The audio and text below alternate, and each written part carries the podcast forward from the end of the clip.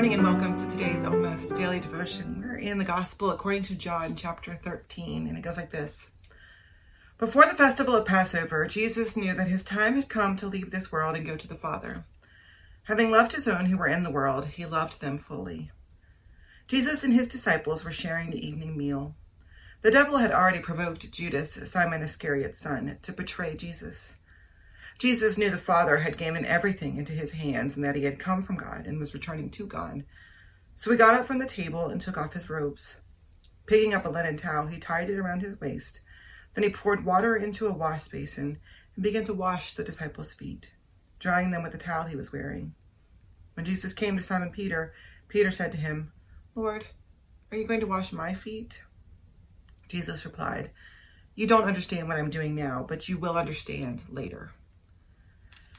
So this is an interesting. Uh, John replaces the Lord's Supper, uh, the introduction to the Lord's Supper, uh, with this foot washing ritual, and it's unique to John. It doesn't appear in any of the other Gospels, and so you always have to wonder why does John feel like this is as important or more important than the institution of the Lord's Supper? What is it John is telling us about about highlighting this story?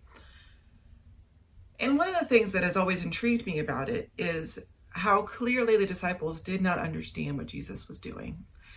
Jesus was running around in John all the time, making symbols, creating symbols, doing things that were representative of things that they wanted the disciples to learn. And the disciples never got it. They never understood the symbols. They never understood what Jesus was trying to tell them by doing whatever Jesus was doing. And Jesus here seems to, un- to understand that the disciples are not going to understand. He tells them, You're not going to get it.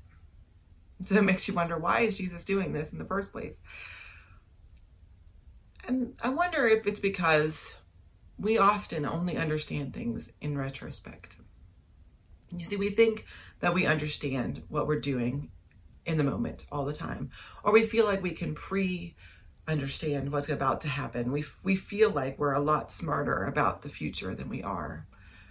And we feel like we're a lot smarter about the present than we are. And often it's not until after things have happened, when we look back on things, that we begin to understand their true meaning and their true importance and their true value. And I think that's just part of being being people, being human. We're not meant to understand in the moment. And so Jesus models for us here humility of spirit.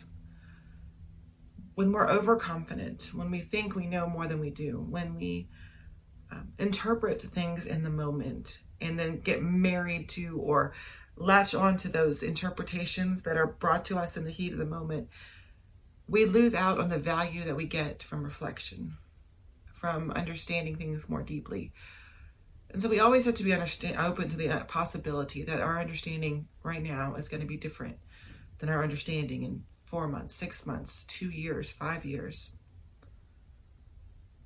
I love to hear the stories that families tell about childhood, about the days gone by, because it reveals so much to you about what's important to their family.